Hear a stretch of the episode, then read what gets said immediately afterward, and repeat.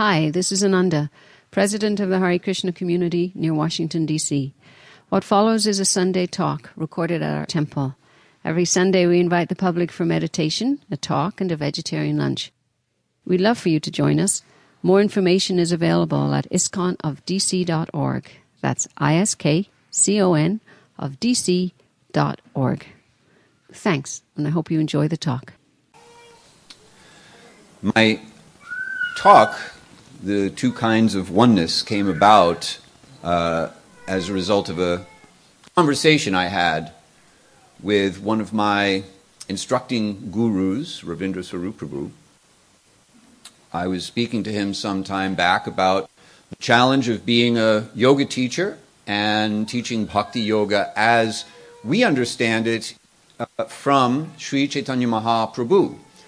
How so many people in the yoga community have heard about the idea of the oneness of being, even if they hadn't heard much about where that idea comes from and how it developed.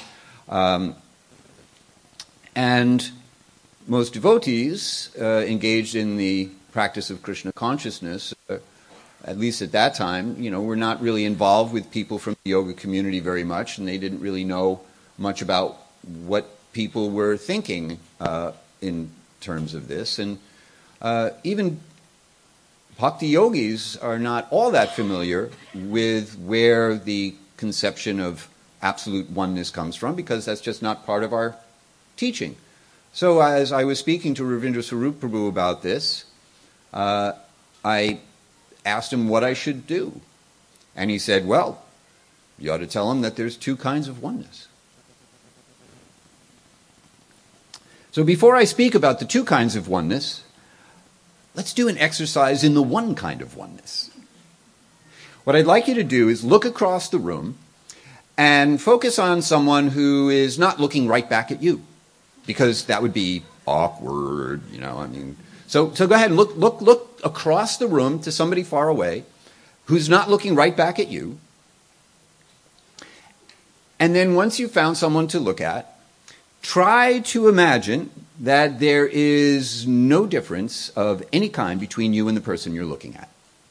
That the person you're looking at, you are them, and they are you, and there is no me and them. Just give it a shot. Try to access that experience of being one consciousness without any individuality.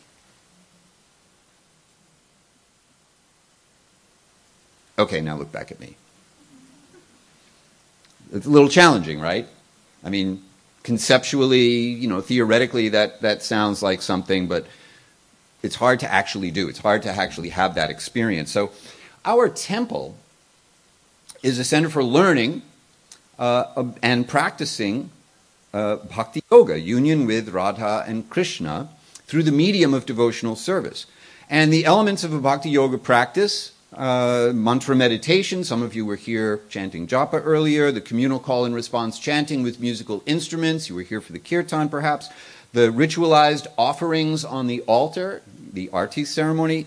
You know, they're relatively simple and easy to learn.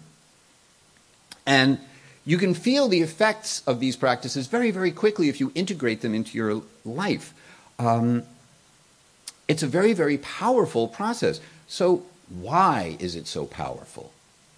Because, or at least one reason, is that bhakti yoga is the art and science of spiritual relationships. Relationships are actually a central part of how we define ourselves as individuals. A little paradoxical, but that's a fact. To be a person means to be in relationship with other people. So, what's so special about a spiritual relationship then? Well, to have a spiritual relationship means to define oneself as a spiritual person, which means that you're now integrating the attributes of eternality, because spirit is eternal, knowledge or full cognition, understanding of the true nature of oneself and, and one's relationships, and perpetual bliss, ananda, as opposed to something that's temporary, something that is subject to illusion, the misidentification of the self as the not self, and the influence of time. Because in material consciousness and in the material world, all relationships come to an end, which is hardly the stuff of perpetual bliss. Sometimes we hear Bhakti Yoga described in another way as the path to experiencing uh, the oneness of being by surrendering to the divine as one's inner self. And this isn't wrong insofar as there is a oneness of being to be experienced. Uh, we all share the same quality of being spiritual beings. Aham Brahmasmi is uh, a Sanskrit aphorism from the Chandogya Upanishad, which means I am Brahman. It speaks to our shared spiritual nature. And there is a divine inner self who is a singular, omniscient person situated in the heart of every other person. But uh, there are some questions that arise when we look at this idea of oneness closely uh, as a way of thinking about spiritual life. For one thing, if we're ultimately one being who's the divinity uh, within, then who's the person who's thinking that they are the divinity within rather than the not divinity without? Uh, and that question reveals that there's a two-ness that keeps sneaking into oneness whenever we try to explain it. For example, when we say we can experience the oneness of being by surrendering to the divine as one's inner self, uh, we're suggesting that there's an outer self whom we currently think of as us, and there's an inner self that we think of as being divine. And so right away we have a conception of non duality that's based on a duality, an outer self and an inner self. So the persistence of two-ness shows up. The premise of oneness is consistently kind of compromised by this idea of two-ness. So uh, while the idea of oneness isn't technically wrong, uh, there seems to be something missing because there's an internal contradiction that requires two-ness to consistently show up every time you try to explain oneness. So, what I want to share with you today is uh, how this persistent two-ness can be explained when we consider that there are two kinds of oneness, namely qualitative oneness and quantitative oneness. Absolute oneness proposes that there's no distinction between quality and quantity because there's supposedly nothing but oneness. You can't have two things, even though two-ness keeps popping up uh, whenever you try to explain it. When we make this distinction between quality and quantity, then we can see how two can become one and one can be two all at the same time. So here's how. Let's begin by looking at the interdependent relationship between energy and the source of energy. So, energy is the quality that defines something that's energetic. For example, sunshine is the energy that is the defining characteristic of the sun, the energetic source. So here's how the sun transforms nuclear mass into radiant energy. All right, you got this? Any questions about this? We're good to go? Okay. Here's a cool thing that happens when the sun engages in the act of nuclear fusion. The shine that the sun produces appears simultaneously as a wave and a particle. And whether it looks like a wave or a particle just depends on which way you're looking at it. So these are two different things a wave and a particle. But somehow or other, they're one thing. So nature provides us with a very nice demonstration of how it is possible to have simultaneous oneness and difference. Similarly, the energetic source of sunshine, the sun, uh, and its energy, the sunshine, are two different things, except they're not. They're actually one thing because you can't have one without the other. If you take away the energetic source, the sun, well, you're not going to have any sunshine, obviously. The sunshine disappears without the sun. And since the shine is the defining characteristic of the sun, if you take the shine away, then the sun loses its meaning. It's no longer the sun. So the sun is not the sun without the sunshine, and the sunshine cannot exist without the sun. They're two different things. But they're also one thing, simultaneously one and different. So, looking at this yet another way, the sun and the sunshine are qualitatively one because they share the same essential qualities of heat and light. But quantitatively, the sun and the sunshine are different because there are innumerable particles, waves, if you would prefer to look at them that way, of sunshine. But there's only one sun. So the sun and the sunshine are qualitatively one but quantitatively different. Similarly, there's one supreme self within the hearts of all individual cells, but there are innumerable individual cells whose hearts the one supreme self is in. And this also suggests a qualitative uh, oneness and a quantitative difference because the innumerable individual selves and the supreme self share the same spiritual nature, qualitatively one, but there's only one supreme self, and therefore there's a quantitative difference between the innumerable spiritual selves, you and I, and the one supreme self. So, this is how we can understand simultaneous oneness and difference when we posit two kinds of oneness. So now we can ask ourselves two questions. First, do we really think that our experience of individual consciousness is an illusion? Uh, that beyond the oneness of our shared humanity or feeling kinship with one another or all sentient beings, uh, beyond unity in a common cause, that we are, are we literally the all pervading and omniscient being that we currently do not experience ourselves as being?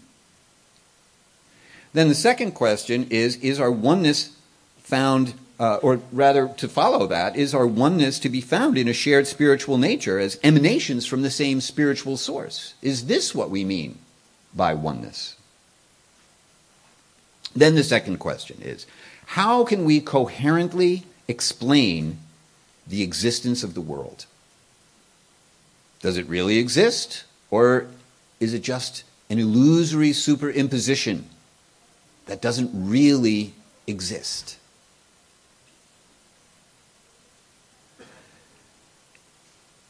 Here we have a world with a multiplicity of beings, an infinite variety of things. Is it real or not? The Vedas are the original books of knowledge, and in our tradition, we understand them to be of divine origin. And the Upanishads are the philosophical conclusion of the Vedas. And the Vedanta Sutras codified instructions about the ultimate conclusion of knowledge provide a summary of the philosophical conclusion of the Upanishads, as does the Bhagavad Gita, but in conversational rather than codified form. So, according to the Vedanta Sutras, the material world comes into being as a result of a transformation of energy.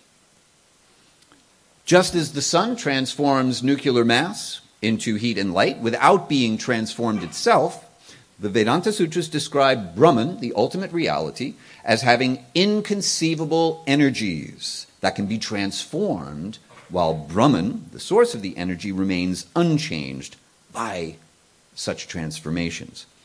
So Krishna describes his various energies and how he is the unifying source of these energies in the Bhagavad Gita in the seventh chapter, where he says, Earth, water, fire, air, ether, the mind, the intellect, and the false ego constitute the eightfold division of my separated material energy. Besides this inferior energy, O mighty armed one, know that I have another superior energy, which comprise the living beings who animate the world. Thus, you should understand that these two energies are the source of all beings and that I am the origin and the dissolution of the entire cosmos. Now, with such specific references to varieties of energies and a unifying energetic source, you may wonder uh, where does the idea of undifferentiated oneness appear in the Vedic tradition? How does this come about? The founder of the school of absolute non dualism, known as Advaita Vedanta, is Shankara, and he introduces this into the Vedic tradition somewhere around between 788 and 820 of the Common Era. So his absolute non dualism, the doctrine of Advaita Vedanta, uh, often simply referred to as Vedanta, uh, proposes that Atman, individual consciousness, and Brahman, universal consciousness, are ultimately one. The ultimate goal of Shankara's system is to be liberated from the illusion of individual consciousness and merge into the reality of universal consciousness. Now, this actually reflects a very advanced level of spiritual understanding. To see the Brahmajyoti is pretty advanced stuff. Um, but it presents us with some philosophical questions, such as if our individuality is an illusion, then what's preventing the experience of oneness? If my individuality is real, then how is it that we are all one? Does attaining liberation mean I will cease to be a person? So, this philosophy is understood to be impersonalism or nirvishesha. Shankara's philosophy is a response to uh, the teaching uh, that, we found in, uh, that we find in Buddhism, which precedes Shankara's appearance, uh, and which is now popular with postmodern philosophy and neuroscience. And it proposes that we experience ourselves as socially constructed or psychologically constructed selves, that rational analysis should lead one to conclude that the I who witnesses the socially constructed self is actually empty. So here, Atman is denied as having any standing in reality whatsoever. Uh, the uh, speculative metaphysics of neuroscience are uh, really into this kind of idea, suggesting that human psychology is just an autonomic mean machine that has no one at the controls. Essentially, it says, we are all none. So let's do an exercise in noneness.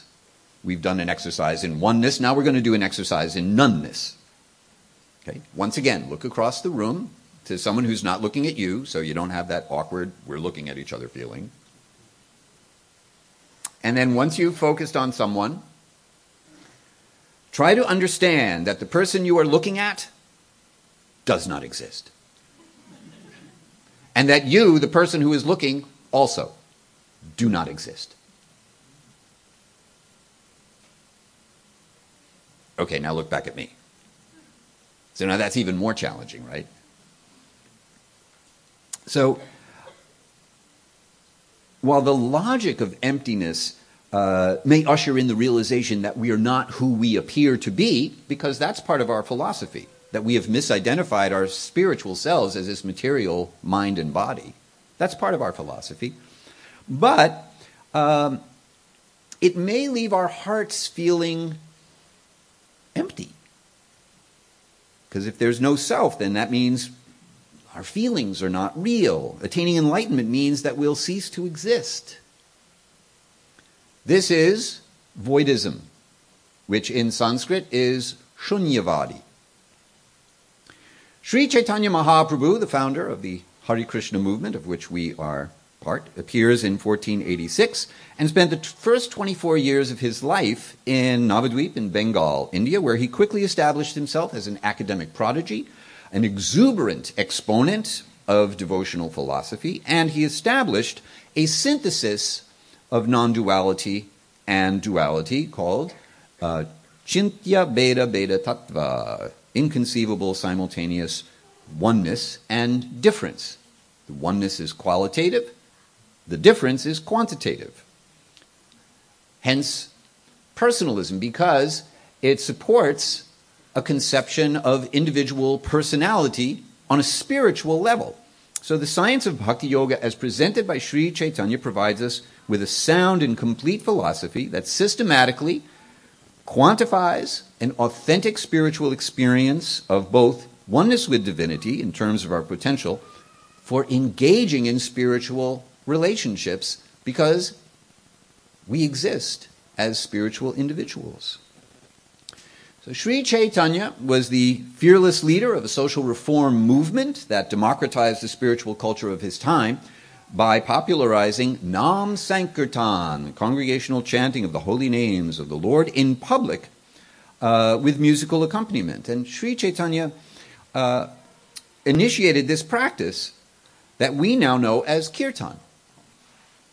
Sri Chaitanya's practice of Nam Sankirtan drew very large and enthusiastic crowds, but his philosophy was not readily accepted by the cognoscenti, the intellectuals of his society, uh, which was led by renunciates, sannyasis, uh, who subscribed to Shankara's philosophy of Advaita Vedanta. So, seeing that the significance of his philosophy would be missed by the intellectual classes without the social imprint of the sannyasis, Sri Chaitanya did the most expedient thing. He became a sannyasi. And upon taking the vows of sannyas and thus entering into the renounced order of life, Sri Chaitanya uh, made his headquarters in Puri, but traveled for the first uh, six years after that all over India. And during one such journey to Varanasi, Sri Chaitanya was invited to a gathering of sannyasis. And even though Chaitanya was a sannyasi himself, he had up to then avoided the association of Vedantist uh, because what was expected of Vedanta sannyasis was the rigorous cloistered study of Vedanta. And Sri Chaitanya preferred to go out and chant and dance. Now, the Vedanta sannyasis knew of Sri Chaitanya's scholarly reputation. They recognized his elevated spiritual position, so they were confused by his behavior. So the leader of the Vedanta sannyasis asked him, Why do you prefer public displays of religious uh, fervor, uh, a lower class kind of popular religion, uh, to the higher class practice of reflective study, specifically the study of Vedanta through Shankara's non dualistic commentaries. And in response, Sri Chaitanya replied, this is from the Chaitanya Charitamrita The Lord is like a great blazing fire, and the living entities are like small sparks of that fire. The living entities are energies, not the energetic. The energetic is Krishna. This is very vividly described in the Bhagavad Gita, the Vishnu Purana, and other Vedic literatures. Shankara's philosophy has taken the insignificant living entities to be the Lord, the supreme truth, thus covering the glory and supremacy of the absolute truth. The supreme personality of Godhead is opulent in all respects. Transformation of energy is a proven fact. It is the false bodily conception of the self that is an illusion. Therefore, by his inconceivable energies, he has transformed the material cosmic manifestation. So, to understand Sri Chaitanya's critique of Shankara's philosophy, we have to take a quick look at what that philosophy says. The Vedanta Sutras define Brahman as the source of everything as having the quality of joyfulness, as being ca- categorically different from Atman, you and I. Uh, and by contrast, Shankara proposes that everything is an illusory superimposition on Brahman. That Brahman has no qualities and that Atman is identical to Brahman. So, in Shankara's view, the doctrine of transformation of energies must be wrong. Because if it were true, Brahman would undergo a change. And if Brahman is changeless and creation requires change, then Brahman can't be the source of creation. And if nothing exists other than Brahman, then the world of our experience must not exist. So then you have this problem of, well, how do you explain our experience of the world? So Shankara considered this problem and addressed it in his commentary by conceptualizing a two tiered system of reality. The higher level of reality is called nirguna Brahman, or no qualities, reality without any qualities. And the higher level of Brahman has no name, no form, no qualities, no activities, no attributes of any kind. So, from a conceptual standpoint, Nirguna Brahman is really not that different from the voidism of Buddhist philosophy. The lower level of reality is called Saguna Brahman, reality with qualities, and this lower Brahman is deemed to be a position of ignorance, a state of illusion where we experience an observable world with names, forms, qualities, activities, relationships. But these activities actually have no factual existence. To be in a state of knowledge means to experience the undifferentiated unity of Brahman, and to be in a state of ignorance is to experience the world of names, forms, qualities, etc. So, Shankara's explanation uh, requires that we have two possible states of being knowledge and ignorance. Once again, the persistence of two-ness creeps into an explanation of oneness. So if we accept this two tiered system, just for the sake of argument, uh, then it's reasonable to ask what is the relationship between Brahman, Nirguna Brahman, and Saguna Brahman? And the answer is there's no relationship. There can't be a relationship because uh, if absolute oneness is true, then Brahman has no energies that can be transformed into a material world. So, from a position of knowledge, there's no world to relate to. The material world doesn't exist, nor does it even appear to exist. From a position of ignorance, when you try to look at Brahman, all you're going to see is representations of Brahman in form, name, qualities, etc.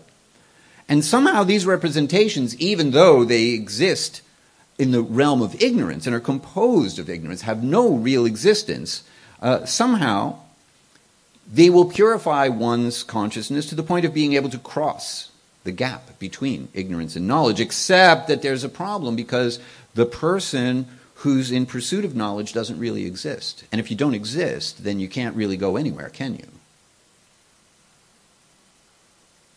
Anyone ever seen nothing go somewhere?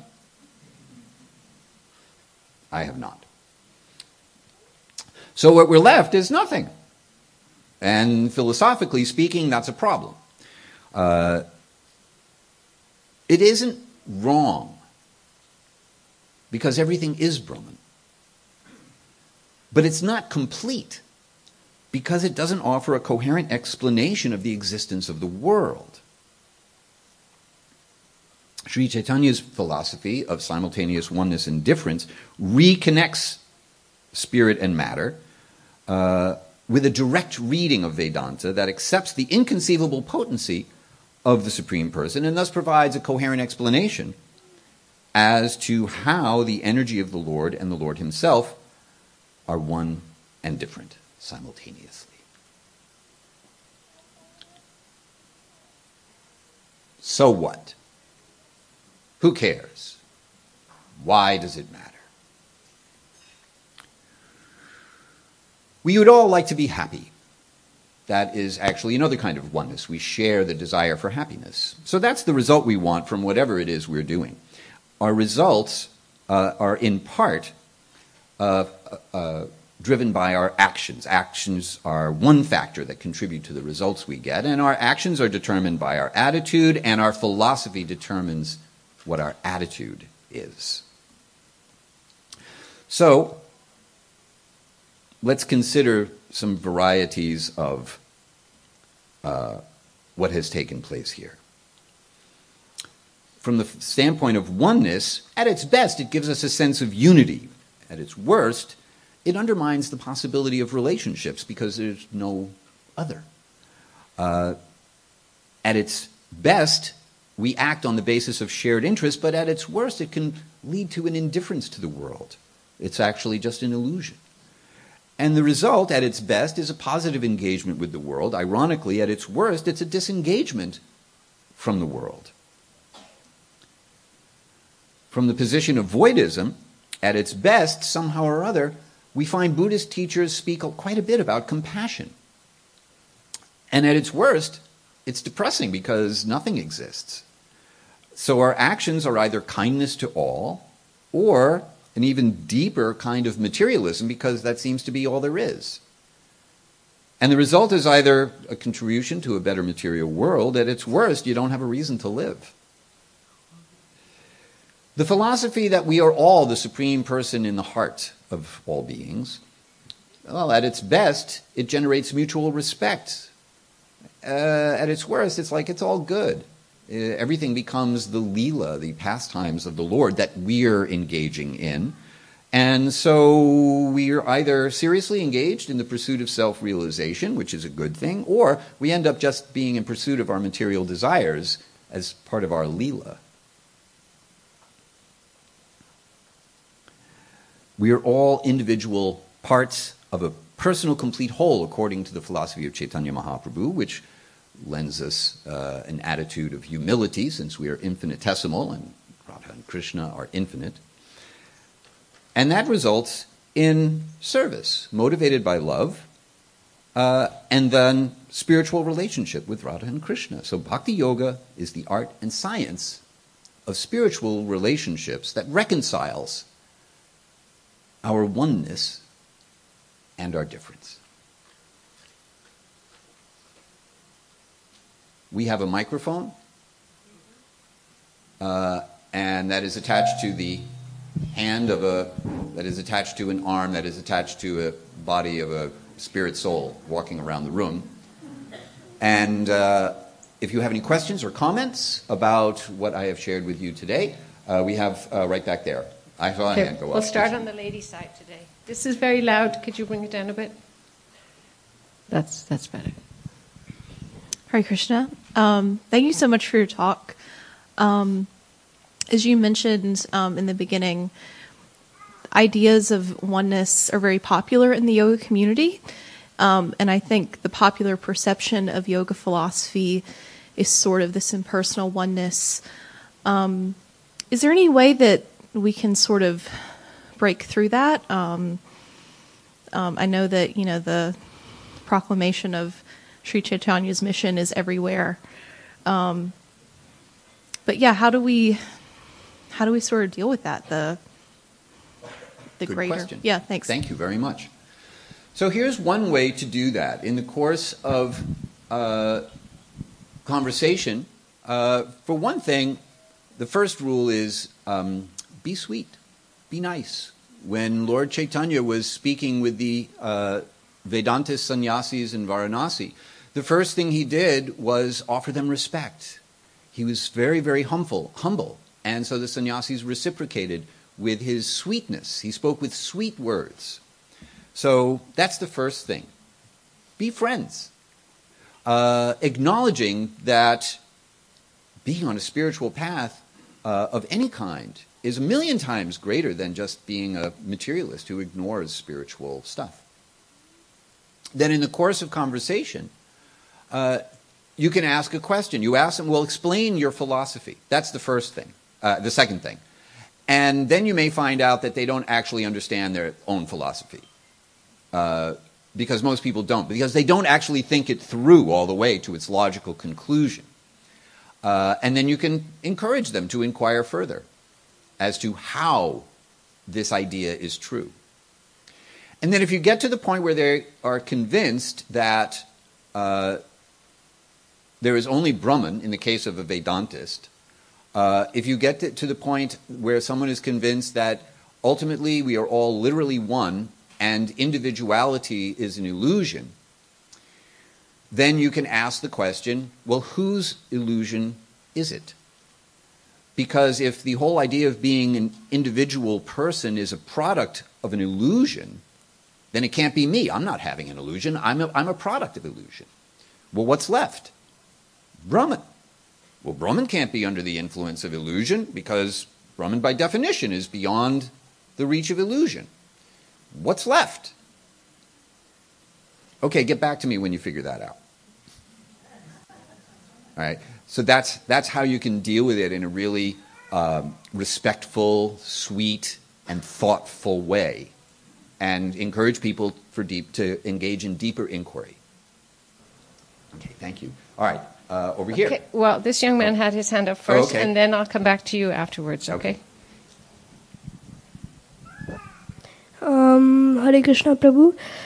Um, for one thing, I've got a comment on what you just said, and I've also got a question. Okay. Well, in the Bhagavad Gita, it says that Krishna is the supreme personality of Godhead, so he could be the one. I mean, because in the Bhagavad Gita, he also says that he's in everybody and in everything, so that can. So basically, I think that that's how it works. No, I don't I know how to. very I don't know how to um, explain it properly. I don't know how to explain it properly though. We think you did. You really helped us. Thank you. That was really good. Okay. These, are, Um, these are pretty deep ideas, uh, and so I think you articulated that exceptionally well. yeah. He is the one. Okay, another question? Um, just a quick. Uh, I, I, I like to go ladies, men, ladies, side, men. So, ladies, any question on this side before we go back to the other side? Wait, I'll ask you to wait a little, Keshav. We'll get back to you in a moment. Okay. Um, the gentleman next to you, and then we'll come to you. Hare Krishna. So, uh, Bhagavad Gita, uh, Lord Krishna mentions a lot of uh, shlokas from Upanishad. Yes? And Upanishads are the, the Vedant. End of the Upani- uh, Veda is Vedanta. And if Lord Krishna has quoted Upanishads, and also at the end of the chapter, it says, uh, this samvade Upanishad something, uh, Sampurna. So, Bhagavad Gita itself, it is uh, Vedanta. So, Lord Chaitanya focused more on the, the bhakti or sankirtan. This is my understanding, by the way. But the Lord Chaitanya focused on the bhakti yoga because for common people, ordinary people, it's difficult to understand that. Tattvamasi or Om Tat Sat. Even the Om Tat Sat is mentioned in the Bhagavad Gita, one of the slokas. So that Tat is the, the truth. It's difficult to grasp, just like what you mentioned about the dualism. Dualism, it's, it's difficult to conceive that I see you, but I cannot see you.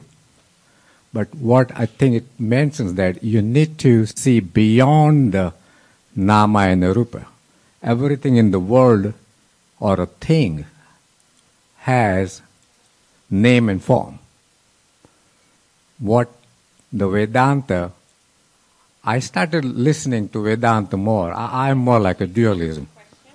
Well, The- it- the it- question is- a or a question? The question is, how do you, the, the Brahman um is the one, and the things we have Brahman inside. So, beyond seeing you as a person, we need to see the Brahman in you. That that's what the oneness is. So, So, any, that's okay. what I understand. Okay. So it's a, it's a fairly popular idea amongst Vedantists uh, that Vedanta, the understanding that there is nothing other than Brahman, is for smart people. And Bhakti Yoga, sentimental yoga, where you see name and form, is for people who are uh, ordinary people, not so bright. Um, us, in other words, yes. Um, and Sri Chaitanya Mahaprabhu rejects this idea. Uh, for, uh, for starters, uh, he tells in this same conversation with the uh, Vedantists of Varanasi, he rejects the idea that tattvam asi, I uh, am that, or you art that, um, meaning I am Brahman, uh, another way of saying aham brahmasmi. Uh, he rejects the idea that tattvam asi from the Upanishads is the mahavakya, or the key phrase, and that rather omkara is the key phrase that one should uh, focus on. Uh, now, the other thing that we don't find in Advaita or absolute uh, non dualistic Vedanta um, is a distinction between uh, spiritual, uh, material form and spiritual form. The assumption is that if it's got a form, a name, quality, an activity, it's material. Whereas we make a distinction between material form and spiritual form. And Krishna, when he speaks about himself, he says, I am the ultimate object of Vedanta. I, me, Krishna. He never says the Brahman within me or the Brahman beyond me. He says, I am the basis of Brahman. And one who uh, understands the transcendental nature of my appearance and activities understands things as they are and will not be obliged to hang out in the world of material form, but rather ascends to the level of spiritual relationship with me, which requires that one be a person, that one be, be, be, an individual. So to be a person means to have senses, to engage in relationships with other people, which requires that there be an environment for these spiritual relationships to happen. So, when the Bhagavad Gita describes the material world, it's described as an upside down and backwards reflection of the spiritual world. If it's here, it must be there, because you cannot give what you do not have. And Vedanta uh, proposes that something uh, with no name, form, quality, or pastimes exists, but not in relationship to the thing that we experience, the world of name, form, qualities, and pastimes. Whereas the Vedanta sutras themselves, as opposed to Shankara, begins with atato brahmajigyasya janna uh, yasya yataha. Now try to understand Brahman, that from which everything appears. Therefore, Brahman must also have name, form, qualities, activities, because name, form, quality, and activities are in the category of everything. Is that clear? We're running short on time, so I just want to know if we have. Somebody said no, and it's true. It's such a fascinating topic, and also you really have to. I'll be happy to get your head around it. Anything that I said needs further. We have to. Um, it's we have one minute left, and we have hands up. Um, is everybody happy to go on for a few more minutes on this topic? Yeah. Okay. Good. One, and then maybe. I want to say something very briefly. Um, an illuminating uh, analogy, which Srila Prabhupada was very fond of to help us understand this subject matter, because we can approach this idea of, from very detailed philosophical arguments and logical progressions, um, or we can approach it by analogies. And sometimes analogies are very helpful for us. Um, Ridhan, this young man, said, Krishna is the one who is in everyone's heart. And it's very correct. And in order to illustrate that, Srila Prabhupada used to give an analogy that in everyone's heart, in every living being, human beings, insects, doesn't matter, there are actually two persons. Not one person. There are two persons. They are both of the same spiritual quality, right? They're both eternally transcendental Brahman. But one is the supreme personality of Godhead, and another one is the tiny individual soul. And the analogy that he gives is that it's just like you have a tree, and the tree is green. And in the tree, there are two green parrots. Right? So, but the activities of these two birds are different. One is a very powerful supreme being, and he's watching everything that the other bird is doing.